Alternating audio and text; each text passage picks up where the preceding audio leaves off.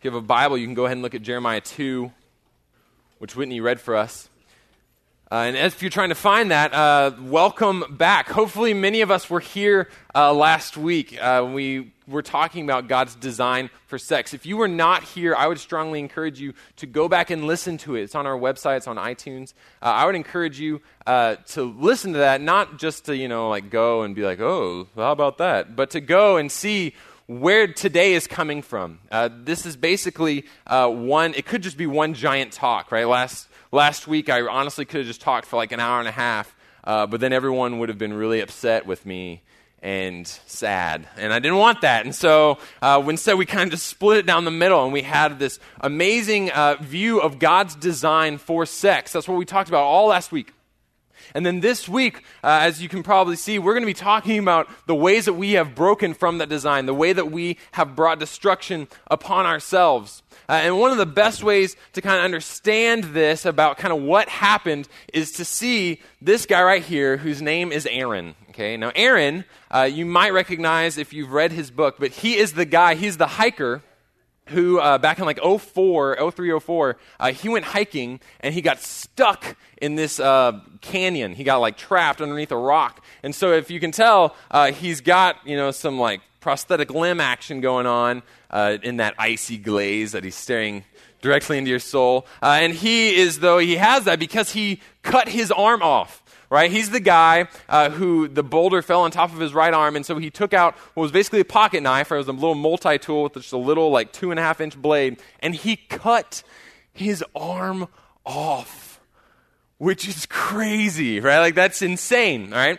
He cut his arm off to escape and he lived, and it's this amazing story. It was so amazing that he then wrote it. He wrote it uh, in his book, which I love that he titled Between a Rock and a Hard Place. Because if you can't make puns about the fact you cut off your arm, what can you make puns about? You know, like where, where is, there is no line, you know? So, he wrote this book. People read it. They were amazed with it. Eventually, it resulted a couple years ago where James Franco was like, I could do that. And so he goes and makes this movie called 127 Hours. That was really, really intense. I don't know if you saw it. So intense because James Franco basically just kind of acts out the guy's story. He goes rock climbing, he finds this crevice, he gets trapped underneath the rock, and so the whole movie is about the 127 hours that Aaron, played by James Franco, spent under that rock where he kind of had to escape. Right? It's a harrowing, a very stressful movie. You're just like, oh, don't do it, but you have to. And it's just really stressful, okay?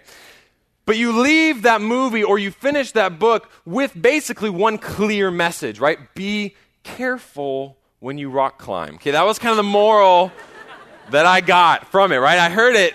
I would take it a step further and just say, never go outside. Okay, like that's that's kind of what I took away from it. Uh, but the truth is that not everyone heard that, right? Even though that was the intention of like, hey, be careful. Like, tell people where you're going. Like, make sure you're taking precautions because otherwise you have to cut your arm off. Some people saw that story and they thought, wow, that looks like a hoot. People like Wayne, all right? Wayne Richards. Amos Wayne Richards decided in his own words, okay, I'm just going to read the quote. He said, I saw that movie about the guy that got his arm cut off, and I started reading about slot canyons, which is where he got his arm trapped. Then Wayne said, That movie really got me excited. because Wayne is a crazy person. And so Wayne went out to that same location, tried to find the same little slot canyon, tried climbing down it. It's like a 70 foot thing, got 60 feet down, fell the other 10 feet, broke his leg and his like arm and stuff. He eventually was able to crawl out, was out in the wilderness for like four days or something, where he was just trying to escape this can. People rescued him. They brought him back, and he's okay now. Like this is after the fact. All right, so they they've rescued him, uh, and the whole reason they even knew to rescue him, the whole reason they were even able to find him, is because Wayne is one of thirty people. 30 people who have gotten trapped in that exact same canyon ever since the book came out. The whole history of that canyon up until 2005 when the book came out. There were no, no one ever got trapped. No, no one had to get rescued. The, the number was one, right? It was the one, it was Aaron. Since that book came out, since that movie came out, in the past like seven years, 30 people How we're all like, oh man, that looks awesome. And so they go out and they get trapped. But the best part, okay, the best part of the whole experience is that they're getting rescued by these people that live out, it's in the middle of nowhere, okay, just out in the boon, it's like in Utah or something. And so you have to go way, way out. And so you've got this small town, very small, limited rescue group. So there's this one sheriff, all right? I love him, Kurt Taylor, all right? Kurt Taylor is the local sheriff who's always involved in all the rescue efforts. And he says, quote, there's nothing special about this canyon other than it's in the middle of nowhere, okay? Kurt just can't quite understand what people are doing. And so he was going on because they're asking, like, well, why do you, you know, why are they getting trapped? What's going on? He says, there's nothing special about it. He went on to say, it's not Disneyland. When God built that canyon, he didn't make it safe for people, all right? And I like to imagine that he finishes it by like spitting, bing, you know, like something like that because he lives in the middle of nowhere. Kurt Taylor, hero of our age, because he goes out and he rescues people like Wayne over and over and over again because people are hearing this story, they're reading Aaron's story, they're watching Aaron's story, and they are completely misinterpreting the point, right? They're completely misinterpreting the moral. It's the, the point of it is, hey, be safe. Instead, people are seeing it and they're like, I want to go to the canyon of doom. Right? That's what they want. And we look at that and we're like, that's so insane. But the truth is, that's what we do over and over and over and over again. As people, we are consistently presented with stories and ideas that are so great in their intentions, so great in their starting goal, and we grab it and then we twist it and we use it for completely the wrong reasons. We do this so often, and we've done it with sex. Last week, like I said, we looked at God's original design for sex, how it was designed to be connected, how it was designed to be woven together with intimacy and commitment and sacrifice. And when you, sex was woven in with those pieces, as it was used as an expression of those pieces, it developed a trust and a freedom that was beautiful because God designed it in that way. Yet we have taken this idea, we've taken this amazing design, and we have twisted it. And we use it for all the wrong reasons. That's why Jeremiah, and what Whitney just read, Jeremiah was telling Israel they had done the exact same thing.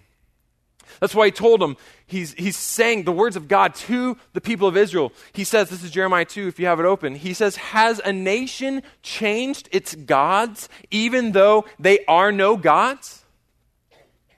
But my people have changed their glory for that which does not profit. He says, Be appalled.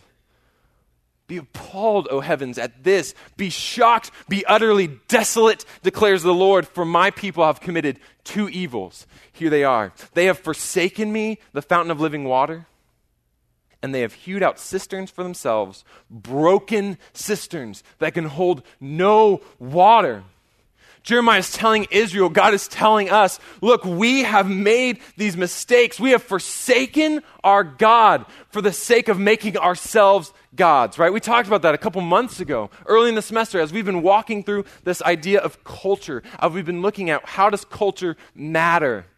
How are we called to react to it? We've seen time and again that our problem is that our culture is designed around this one idea that I am the poobah, right? You remember that? That I am the poobah, that I am the Lord High of everything. That's what it all boils down to. The fact that our culture has said, you know what? I want to make the decisions because I know what's right, because I am God. God is telling us we have made ourselves gods. And in doing so, we have forsaken the one true God. And we have tried to hew out these cisterns and otherwise uh, make, think of it as like a pot we have created these pots that are broken, that hold no water. We have designed for ourselves these pieces. We've taken God's original design and we said, no, no, no, I can do it better. And we try to make it and it's broken and it doesn't hold water. It doesn't work. It doesn't bring life.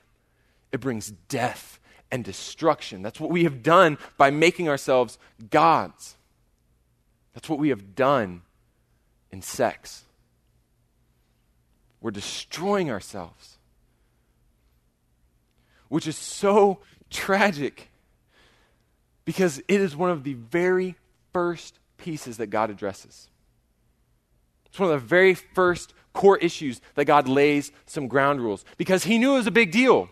That's why you look in the Ten Commandments, God addresses adultery. He's addressing sex. He says, You shall not commit adultery. That's the whole verse, Exodus 20 14. Says, Don't do it. He's saying, Look, adultery, what I mean by that is do not have sex with anyone who is not your husband or your wife according to my design for marriage, according to God's design for marriage. Do not have sex with anyone else. That's what adultery is having sex with someone that is not your husband or your wife. And what's beautiful about this rule that kind of God lays out, what's beautiful about this commandment, is that He's basically just covered basically anything you can think of in terms of sexual sins. He just laid this one rule that just it covers everything. This morning, we're going to be talking about a few different issues. We're going to be talking about adultery specifically. We're going to be talking about homosexuality. We're going to be talking about lust. And the truth is, is that they can all really fall underneath this adultery umbrella. The problem with all of those issues is that we are forsaking God. We've made ourselves gods. And we've decided, I want to have sex with whoever I want. I want to make sex about whatever I want it to be about. And in doing so, we are committing adultery. We are deviating from God's original design. Which this is a really interesting idea, right? The, the idea of adultery is super interesting in our current culture because the truth is that most believers and non believers all kind of agree uh, that it's bad to have an affair, right? Like that's a generally accepted bad thing, a thing that you don't want to do. That's why you look at our movies, you look at our love stories, and bad guys have affairs, right? Like that jerk guy that's with the girl that we just, she's so quirky and cute, and oh, she wears glasses, you know, and we love her. and oh, but oh, her, the guy she's with, he's having an affair with that other girl, and he, she doesn't know about it, and oh, we hate him because of that, right? We see it where it's like you instantly are able to identify bad guy because he's in the middle of like this affair, and you're like, ooh. Uh, when I was in college, we had like four channels on our TV, and sometimes that meant that we would have our TV on to the CW, okay, which is this weird channel if you've ever seen it. CW, and it'd be on just kind of all day. Someone would leave the TV on, and so sometimes like 2 a.m. we would see what was on the CW at 2 a.m. If you've never experienced it, let me just tell you, it's bonkers, okay? It's crazy town. Because one of the things that they love to show is a show called Cheaters with a Z, okay? Cheaters. And it is so dumb. It's this whole concept where these people, they go to a camera crew and they're like, I think so and so's cheating on me. And they're like, let's get them. And so they set up these secret cameras and they set up these sting operations where they have like satellite feeds and like hidden mics and all this like crazy espionage, like poison dart pins or whatever. Like they're using all these pieces to catch this person. And most of the time they do, they're like, oh, we caught, you're a cheaters with a Z. You know, like they're so, ah, gotcha. Because they have decided, you know what, it's wrong to cheat, right? You, you're rooting for the person that's getting cheated on because you're like, that's so gross. I can't believe they're being cheated on. That's why we look out at our nation. We see all the divorce, right? Many of us have experienced that in our families. We've seen divorce. And the truth is that I know that most of you that have experienced that, that have seen that, it is because of an affair. That is the number one cause for divorce in our nation is affairs. Sex outside of that marriage, having an affair. And we look at that and we say, you know what? That is grounds for divorce. Our court system says, you know what? You had an affair, boom, you lose like all your rights. Because they're saying you're unfaithful because you broke that vow. Because our nation as a whole, our cultural national conscience, at some level recognizes affairs are bad, adultery is bad. Except when we don't believe that. That's what's so interesting. You see, we're, we're so set against it except when we're not. Because for as many bad guys in our movies and our stories that have affairs, there's good guys too. We talked about last week Notebook. This story that we love, this love story that's supposed to last the ages. The big hinging moment of that story is her and Ryan Gosling, they have an affair. And we say, yeah. And they're the good guys. Because even though we're against affairs, I mean, sometimes we're not. That's why you look out at our nation and, and we see the divorce rate, and it's kind of been hovering around 50% for a while. But the truth is, is that, man, that, that's not an accurate display of our, our national marriage as a whole, right? That's not a good uh, number to look at because the truth is, that even though ma- divorce is kind of about the same, you can't be like, oh, God's working in America in our marriages. Because the truth is, is that our rates of people just cohabitating, of people just moving in together, shacking up, is exploded. Because in our cultural and our national conscience, we've decided, you know what, the new order for a relationship is you date, you sleep together, you move in together, and then maybe you get engaged. And then if you really want to have kids, you get married. You get married and then you have kids. That's the new order. You see it constantly. I see it constantly in people's lives, in our, in our stories, and all over the place. That's that big romantic moment that you see in shows or movies where it's like, I think I'm going to ask her to move in with me. And you're like, oh boy. But that's adultery. Do you get that? You're having sex with someone who is not your husband, who is not your wife. God says, don't do that. We claim to hate it, but we use it. And the truth is, is that even sometimes as Christians, man, we fall into that trap. We think to ourselves, you know what? No, like, uh, I, I, know that God wants to connect with that intimacy, right? I know He wants to connect with that commitment and that sacrifice, that trust. I know that those things are supposed to be there, but the truth is that I have that with my boyfriend, or I have that with my girlfriend. We're about to get engaged, or we are engaged. We have that connection. We're committed. We're, we're married in God's eyes, right? Like, I've, I've jumped through those same hoops. When my wife and I were like going towards engagement, as we were engaged, man, you do everything in your mind, everything possible, even as a walking believer, to think of, okay, well, well, maybe what is marriage? You know, like, do we need a certificate? Like, maybe God just is like, you're married because you love each other. Like, oh, okay, cool. Then we can have sex, right? Because that's the whole reason, right? Because you go through these crazy loopholes and you try to find these ways to work it around because you really just want to have sex. And you're like, okay, well, how can we justify that uh, and still hold it together with our faith? And okay, here it is. We're, we're married in God's eyes. I've seen it so often where people decide, you know what? We are committed to each other. Even we're not married, but but we're still committed in our hearts. But the truth is, is that when you do that, man, it, it doesn't play out well ever, ever. Not only are you more likely for that relationship to break down, either pre-marriage or after marriage. Not only does your divorce rate go up like sixty percent if you sleep together before you're married, but I have seen with people very close to me where they slept together, engaged. They're walking believers. Said, you know what? We're married in God, like we're still committed to each other. We love each other. God would approve of this. I've seen it play out multiple times. And every single time they get into marriage, I talk to them about it and they say, you know what? That was a horrible decision because there is so much trust that is lost when we did that. Because in the back of my mind, I know that my husband, I know that my wife couldn't wait, that they didn't have the self control to just hold off for like eight more months. They didn't have that self control. They didn't care about me enough to wait. And now I doubt them. Now that our trust is broken.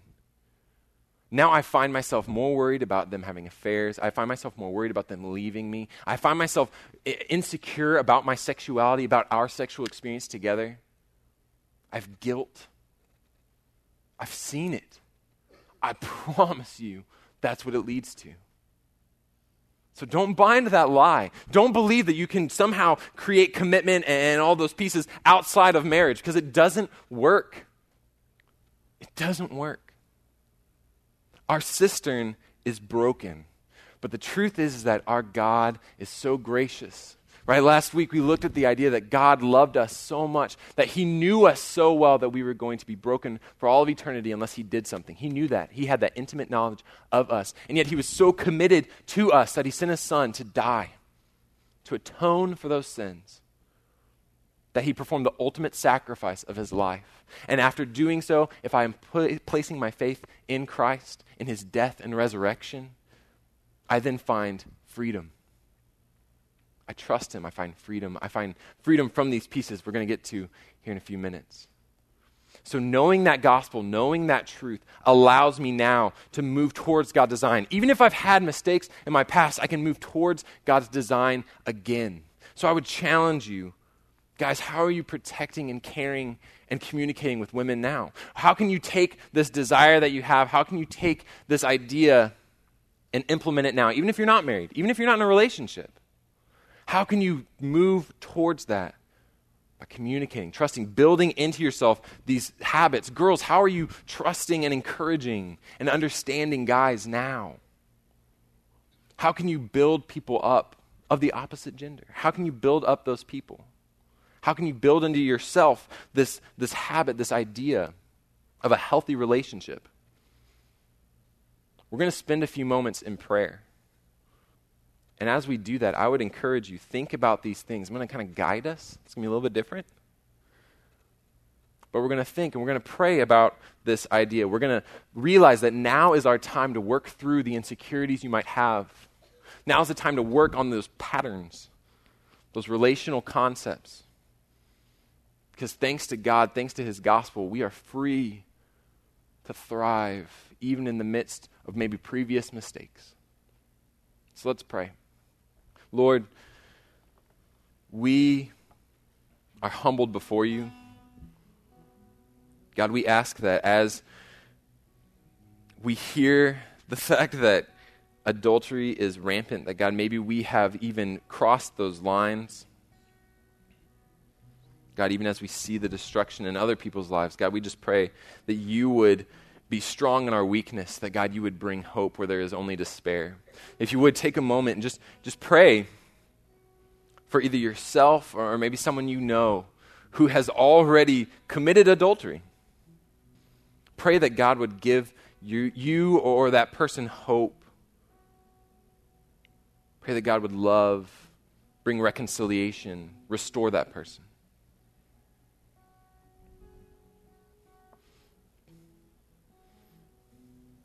If you would take a moment and, and pray that you would be moving towards healthy relationships right now. Pray for yourself. Pray that, that God would give you the opportunity to build up and encourage future spouses, that, that you would have an opportunity to live out what God has called us to live, even if you're not married yet. Ask that God would start building into you that discipline, that habit.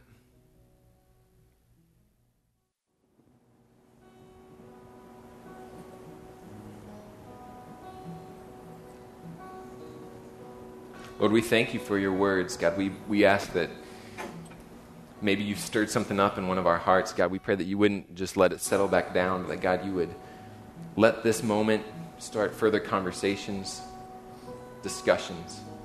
Even if they're hard, God, we pray that you would bring them. We pray this all according to your will. Amen.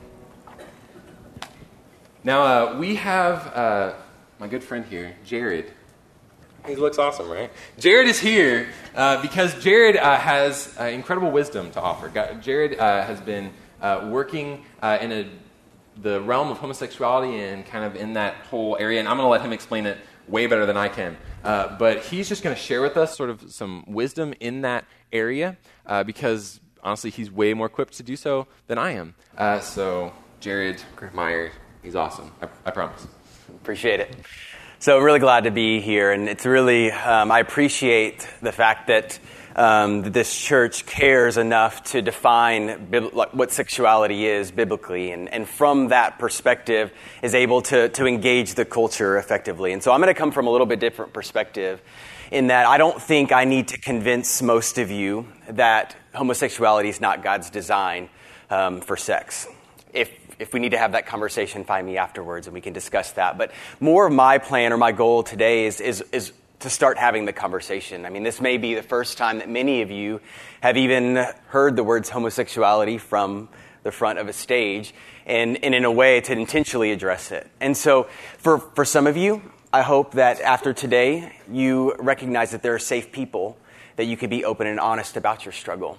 I'm convinced there are, are quite a few of you in here, and that's okay and for, for many others, um, that this can be the start of us, and I'm meaning us as a church, to be able to address this in a way. The reality is that the culture is winning. And when I say culture, I'm saying external society is winning um, in the battle for, for those who are struggling with this issue. And so we see it permeating our culture in so many ways, whether that's legislation, whether that's just within our community, meeting more people that, are, that deal with this, or whether it's in our, in our entertainment. And so, just by a show of hands, I'm just curious how many of you have somebody near to you, um, either actively in the lifestyle or somebody who, who struggles openly and honestly as a believer who, who, who's living with that? Okay. My guess is if everyone was really honest with you, every single one of your hands would be raised. You know people who deal with this, I guarantee you. And it's a very, it's a, it's a very difficult discussion to have. Some of you are probably pretty, pretty awkward right now, kind of wondering, okay, where are we going to go with this? What, what is he going to say? It's just a really uncomfortable um, topic because the church hasn't addressed, hasn't addressed it historically. And in many ways, um, I think the church has been largely silent in this issue. And, and like I said, I, I think that's the reason why, in many ways, the society is kind of winning. Christians have had very little substance to offer those who are struggling with this issue. And what they're hearing or what folks who do struggle with this, and I'm going to use, um, so homosexuality, I'm going to use that, but I'm also going to use um, SSA, same sex attraction. Um, just because we don't want to be, for those who are struggle with this, it's not a matter of defining themselves as a homosexual. It's somebody who struggles with same gender attraction or SGA, SSA, kind of, kind of interchangeable. So you'll hear that. So just in case you're wondering what that is.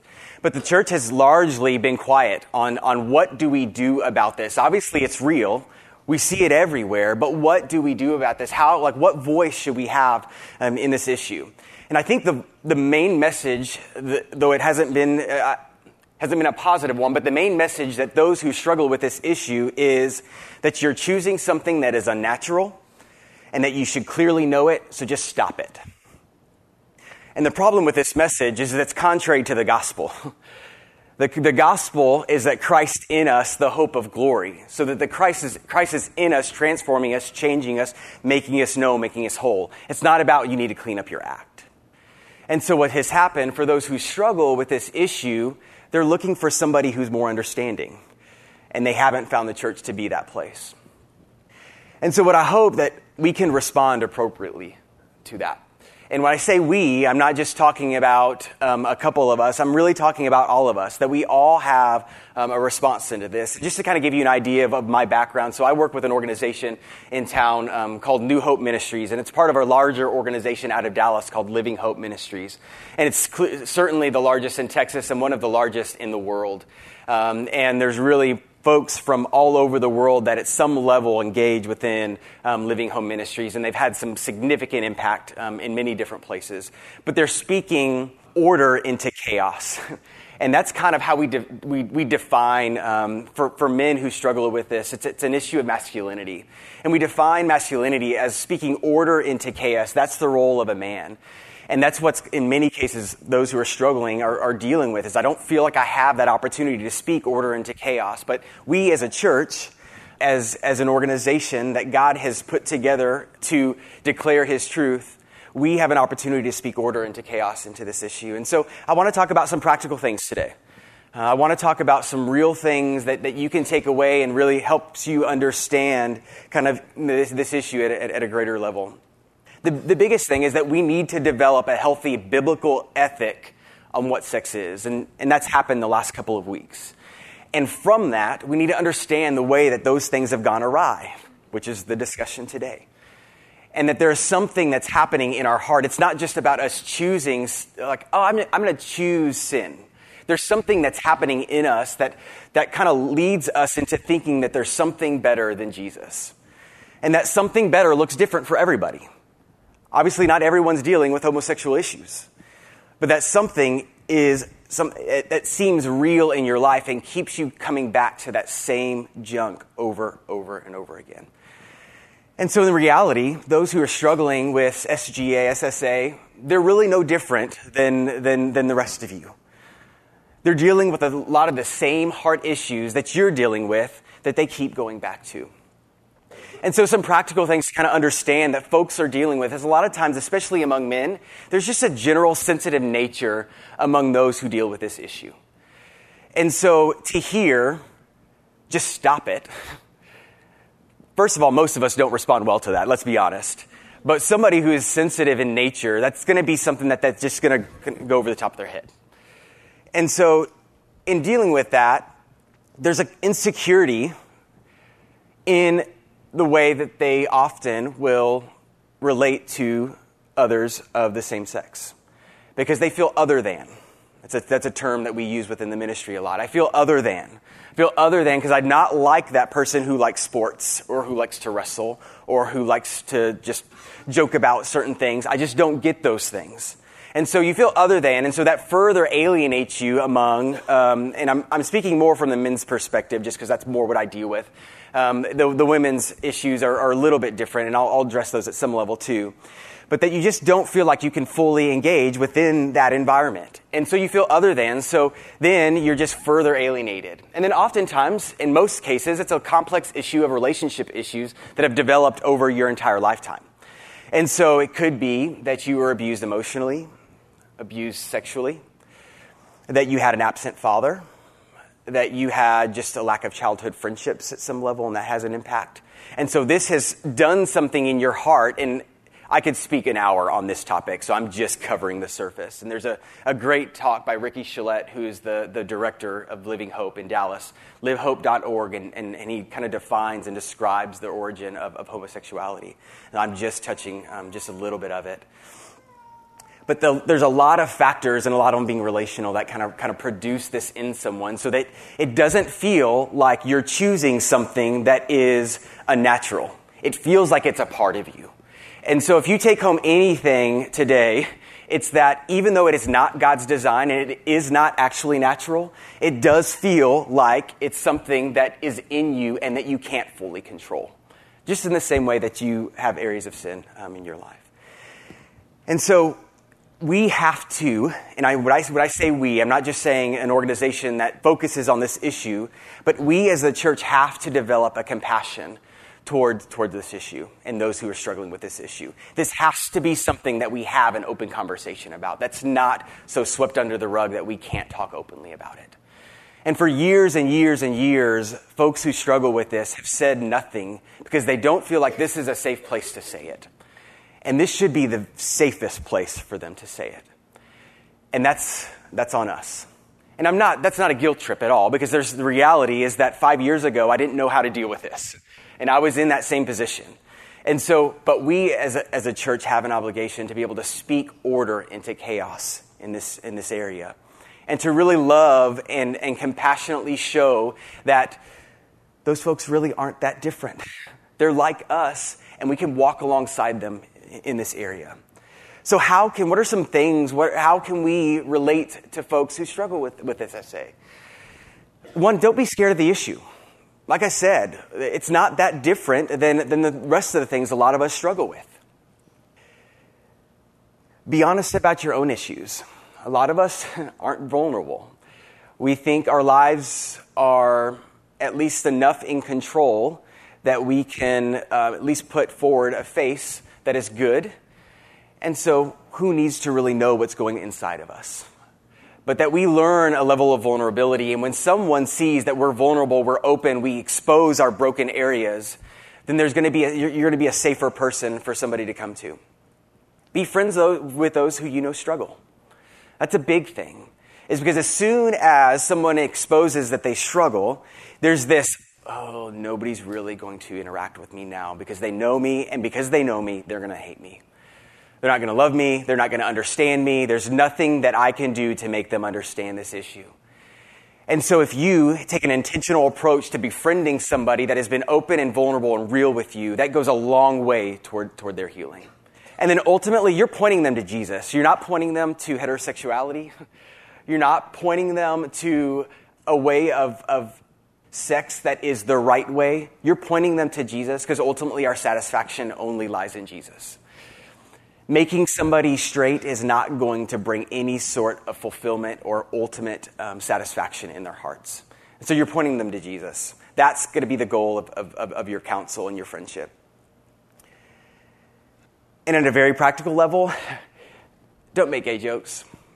That is the fastest way for you um, to completely destroy a relationship and, and expose your insensitivity um, towards other folks who, who, who deal with, with things like that. And the reality is, you don't know many who struggle with that.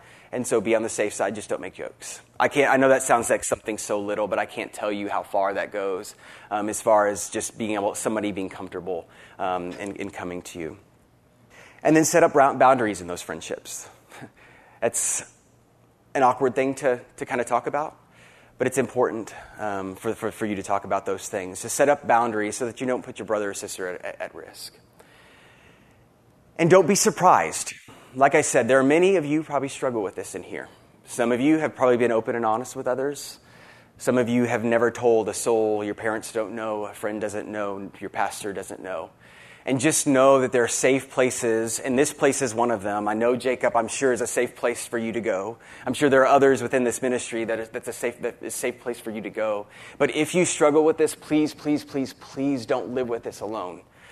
You're heading toward destruction, and you're heading toward a place that you cannot um, control. You need Jesus, and you need people to walk alongside you, and that's the purpose and the function of the church. So please find me afterwards. Find somebody that you trust I think you'll be surprised in many cases that folks are a lot more compassionate and loving than, than you realize. So please do not live with this alone. This is not something that you should be carrying. You need to be known. That's the way that God's designed community, that we be known among others within the church. And so, if it's something that you're more interested, I'm going to stick around. Um, come, feel free to come talk to me. But there's a slide, I believe, that has um, some contact information. Check out the website. It has a lot of great information, and you can learn more. Um, Brock at livehope.org, obviously, that's not me. That's actually the director of the College Station Ministry, and he can answer any questions. But I, I hope, um, I don't want to walk off this stage without you realizing that this is a real thing. This is a real thing for those of you who do not struggle, but have friends who do live with this. And it's a real thing for those of you who do struggle and I just want to say there's hope. There's, there's great hope for you. Um, that's the message of Jesus. That's the message, message of the gospel. Um, it's the mystery of the gospel that Jesus in us, um, the hope of glory. So I really appreciate your time. And I just want to lead um, us in a time of prayer. Um, I'll lead us first, and then I'll kind of lead us through, um, kind of as we did previously, just as a time for, of, of guided prayer as well. So, Lord, I just thank you for the opportunity just to, just to speak on this. And, and for a church that says this is something real, and this is something that we want to be a part of, um, as far as finding the solution and how the church can be a place that, that speaks um, order into chaos in a society that has a completely different definition of what this is. And, and so, Lord, give us, um, Lord, give us grace where we fail and where we don't do that well, and lead us um, by your Spirit to be compassionate and loving and kind and generous towards those who do struggle. That we would recognize that their, their struggle is, very, is really no different than our own. And that really we are, we are broken people who just need, who, who need you. And so we ask for you to, um, to really just speak to those who do, who are wrestling with this, who maybe have never soul, told a soul. I ask that you give them confidence to speak to someone, to find somebody safe for them to speak to and for you just to be at work in their heart to bring redemption in a, in a broken area. And now I just want each of you to pray to pray for one what's your role in this? How can you be compassionate and loving towards those who struggle? And if you do know somebody who does struggle, how have you been intentional in pursuing a relationship with them? And then pray that the church be the place or be kind of the guiding force that really speaks into this issue um, in this community, in this country, and really in the rest of the world.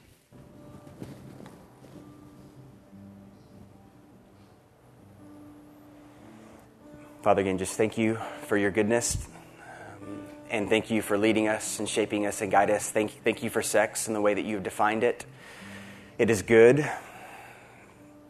and we want to live um, within the realm that you have created um, sex. And, and where we fail, uh, we just ask for forgiveness.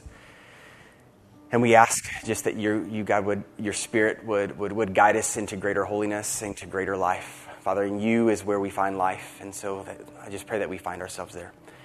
Pray all these things in Jesus' name. Amen. Well, uh, we uh, realize that man there there are a lot of pieces and Jerry brought up a great point like even as we kind of wrap up with kind of our last little uh, realm of sexual destruction I, I, would encourage you just think about uh, people to talk to whether it's someone that you know is struggling in it and you can address it or, or maybe have them listen to a talk, this one or another one that you know of. Uh, maybe you are struggling in one of these areas. I would encourage you, talk to me, uh, talk to Jerry, talk to one of our interns. Um, find me after the service. Go to the Welcome Center. Just give us a howdy. Let us know because um, we know that this is not something that we just like give you 10 minutes from a stage and you're like, oh, okay, done. Like there's so much more to it. So please, please, please talk to us. Let it be a conversation, a dialogue. We don't want it to just be words that we throw at you. And part of that is because we know that at some level, all of us are in this, where all of us have experienced one of these pieces, whether it's adultery, right, which we hate to call it that, but that's what it is, whether it's homosexuality, which our culture attacks us for even hinting that that's wrong, but it is, or maybe it's lust.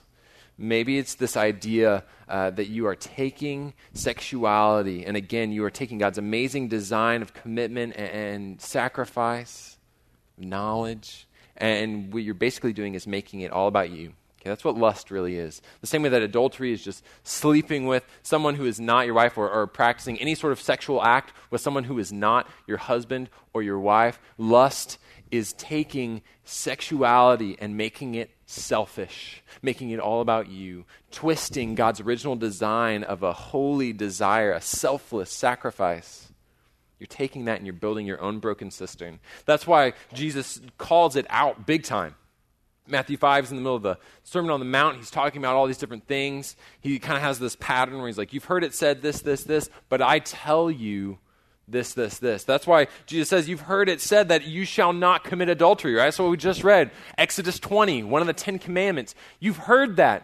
Jesus says, You have heard that, you know that, and you practice it. He's saying, Most of you Israelites, most of us today, man, we know we're like, Okay, yeah, I'm not going to like have adultery or anything like that, right? I'm not going to enter into those things. Like, that's where I draw my line. He says, But but I say to you that everyone who looks at a woman with lustful intent has already committed adultery with her in his heart. If your right eye causes you to sin, tear it out, throw it away. For it is better that you lose one of your members than that your whole body be thrown into hell. Jesus is addressing this idea of lust. He's addressing this internal thought process that all of us have, guys and girls. Okay, we're going to get into that here in a second. But he's saying all of us, we are entering into this idea of lust. We have this internal twisting of God's design, the cistern that we are building inside of our minds, where I look upon a man, I look upon a woman, I look upon someone out there, and I make it all about me. I have this sexual idea. And sometimes it's physical, sometimes it's mental. And but Jesus knows he knows that this issue is so heavy, so crucial, that he speaks with such extreme language, saying, you know what, if your eye, if you're seeing someone, if you're being visually stimulated, you should tear your eye out. Because he says this is a huge deal. Because Jesus recognized the fact that lust, what's so dangerous about it is that it is just the starting point. That it is just the beginning, it's the launch pad. That if we allow it to control us, it's going to wreck our lives. Because it's the, it's the root, right? It's, it's the very beginning. It's the starting point. I had a buddy uh, back in high school and college and stuff, and he was hilarious. His name was Jonathan, and he was awesome because he was the guy, he was the friend who would do anything right? Like he's the guy who would like he was very athletic, and so he would just like go on these like cr- he would like climb up crazy rock cliffs and do crazy stuff, wakeboard. Like he was just he was a crazy guy. He was awesome though. And, he would just do anything. And so at one point, uh, we were in the parking lot of our high school, and we are just kind of hanging out, standing around talking. And Jonathan uh, is on the back of this truck, and he's kind of sitting there, and he's like, "You know what?" He says, "I could totally backflip off of this truck." I'm like, I don't know, Jonathan. That I mean, I know you're pretty athletic, but that's a pretty extreme. He's like, No, I think I can do it. I think I can backflip off this truck. So he stood on the. He let down the tailgate, stood on the back, kind of you know, saw how it was going. He's got like you know like a foot and a half between him and the ground. He's like, I, I think I can backflip off this truck. So he jumped and flipped, and we were like, "Wow, that's amazing!" Because he was like making the full flip, and we'd seen him do tons of backflips before. Uh, but what we, what we, didn't anticipate uh, was that uh, Jonathan did not jump quite far enough away from the truck as he was doing his backflip. Uh, so as he was circling around, uh, that that darn old tailgate uh, was still there. Uh, and so his head just, boom, just smacked directly into the tailgate, which then that kind of throws off all of your inertia and movement. Uh, so then he just falls directly into the ground, right? So flip, boom, boom, like just, and he's down. And we're like, oh no. The Lord has called him home. Like this is. like at least he was doing what he loved, you know. Like we were, but we were worried. We're like, oh my gosh, like what's what's gonna happen? And he's just laying there on the ground. He's like, oh, I'm like, okay, good. Groaning is good, right? It's, he's alive. His lungs are there, you know. Like we know what's going on. And, so we kind of pull him over, like, dude, you okay? He's like, oh, I could. I don't think I could backflip off that truck. We're like, yeah, no, you couldn't, right? But the truth was, the, the dangerous part was the fact that he, in his mind, though, right? He was looking at it, he's like, I could do this. And so he did it. He had that starting point, and none of us stopped him. At any point when he's like, I think we could, I could do this. None of us were like, no! Right? Instead, we were like, no, maybe. like, because we kind of wanted to see him do it. And so we allowed that starting point to take over and he then acted on it. And the truth is that lust, that internal thought process that we have, that is our starting point. That's why Jesus says, stop it. Tear out your eye. Kill it right at the start because lust will destroy you. Men and women, lust will destroy you. With guys, we've talked, oh my gosh, the church is the place to just go and hear about how guys are struggling physically with lust, right? We talk about pornography and masturbation. We talk about those issues. We've talked about them so much. And it's true, right? Those are good things to address. And it is still, still a struggle, that physical desire, that physical lust that you act on by viewing things or watching things. Jesus says, stop. But what's even more tragic is that we are taking this thing for guys that is definitely a physical lust, but we, it is increasingly becoming a mental game where it's not just this physical desire, it's becoming this mental twisting, this cistern. C.S. Lewis has this quote that's intense, but he's addressing this idea of lust, and he says, When we say of a lustful man prowling the streets that he wants a woman, he says, strictly speaking, a woman is just what he does not want. He wants a pleasure for which a woman happens to be the necessary piece of apparatus. Lewis is very bluntly addressing this, speaking truth into this matter, saying, you know what? It's not just this physical, like, oh, I want that. He's saying you are twisting God's design in such a way that you no longer see women as people, you see them as objects. That your lust is so self focused that you don't care anything about the other person involved. Why we still hear stats like all these women involved in pornography, 60 to 80% of them all been sexually abused their whole lives. Hard facts. And we hear that and we're like, hey, well, we still go home. Some of you are still going to go home today and have that in your life. Because it's so selfish, it's so twisted. And the truth is that guys are in it and girls are too. It's increasingly physical. Recent study, they were asking guys and girls like 18 to 26 if they had ever used pornography, if they'd used it, like viewed it intentionally. Something, you know, like 85% of guys, 30% of women. 30% said, yep. One out of three. Because this is an increasingly physical struggle. But it's always been mental. It's definitely mental for our women. Because I tell you, you just look at our love stories. I keep ragging on the notebook. I promise I don't hate it that much, but I keep ragging on it. But it is a perfect example where women, we have this idea that they are bringing lust, they are twisting sexuality in such a way that there's always a love triangle, right? That's like the biggest thing now. It's not just in the notebook. You look at anything with a female, strong female protagonist. My wife, she loves reading like young adult fiction novels, okay? So like anything where it's like, it's the future and there's no food and what are we going to do? Right? I don't know. She loves that. And nine times out of ten, if there's a female protagonist, I can like, I would bet my dog on the fact that, that there will be a love triangle at some point, probably over the course of the entire novel. She has read, I can just name off the top of my head, four different series out of like five or six that she's read recently. Four That the girl always has some sort of love triangle. Right? These guys vying for attention. One of the most famous ones, obviously, is Twilight. Another one, Hunger Games. Right? You see these, I, these women who are these strong female protagonists, and they have this love triangle. You've got Edward and Jacob, and they're like, I love her more. And then Jacob's like, No, I love her more. And they're like, they're going back and forth. And it's this big deal. You see the same thing in Hunger Games. One guy's like, I've known her a long time. I love her more. And the other's like, no, I loved her secretly. I love her more. And, and they're just fighting back and forth. And women are like, yes. Like, that's what they want.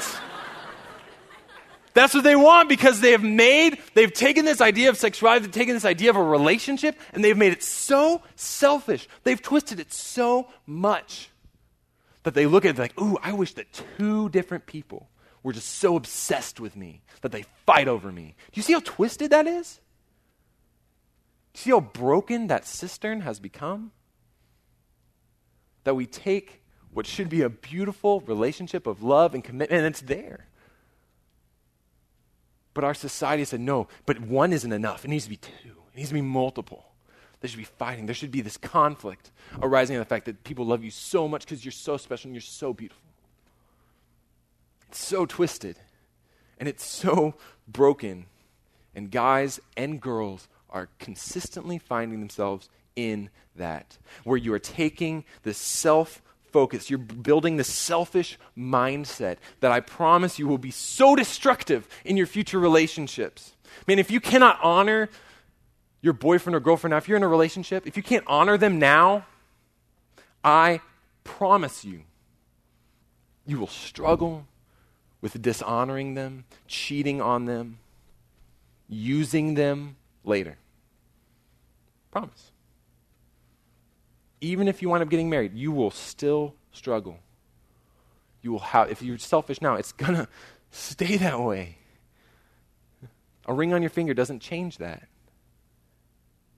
If you are making sexuality all about yourself right now, if you have that selfish focus, you are in for a huge wake up call. If you're not in a relationship, but you still just think sexuality is about you, when you are in a relationship, when you do get married, maybe, you know, God willing, you maintain your purity, maybe you just stay pure in your relationship, don't commit adultery, eventually get married. I promise you, if you are still holding on to these selfish ideas, as soon as that marriage hits, you are in a world of pain. Because there's sacrifice, there's commitment there's knowledge. It's not about you. It's not. But in the midst of that brokenness, again, there's a God who loved us, who sent his son to die for us. As Jared was saying with such beauty, there's, a, there's this hope of glory. There's this Christ within us who gives us a freedom, a freedom from this potentially overwhelming issue because it's so internalized that oftentimes we find ourselves just obsessing about it and we use it as just the, our identity. But the truth is, is that Romans 6 tells us that just as we died with Christ, when, we put my, when I put my faith in Christ, I died with him and I live with him.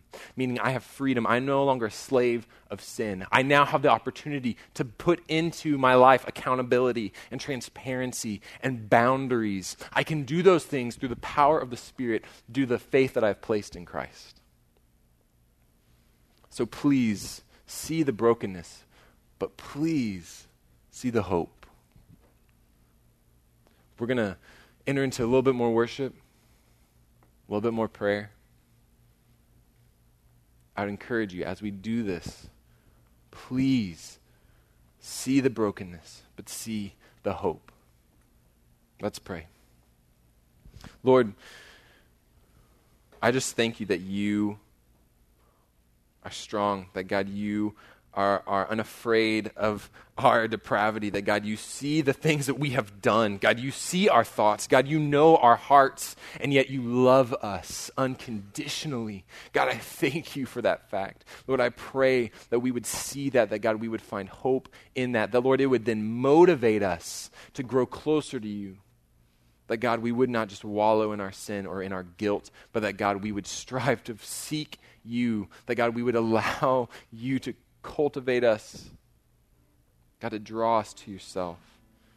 If you would take a moment right now, just ask the Lord, ask Him, how can you be pursuing Him in the midst of maybe the brokenness that you're experiencing, the brokenness that you see in other people's lives? Ask the Lord, how can you best pursue Him in this moment?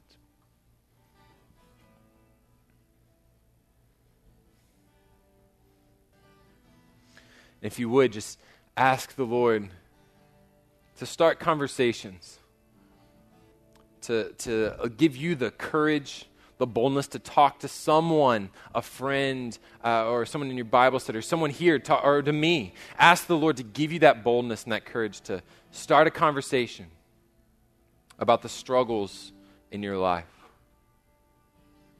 Ask the Lord to stir something in your heart, to use it to change who you are.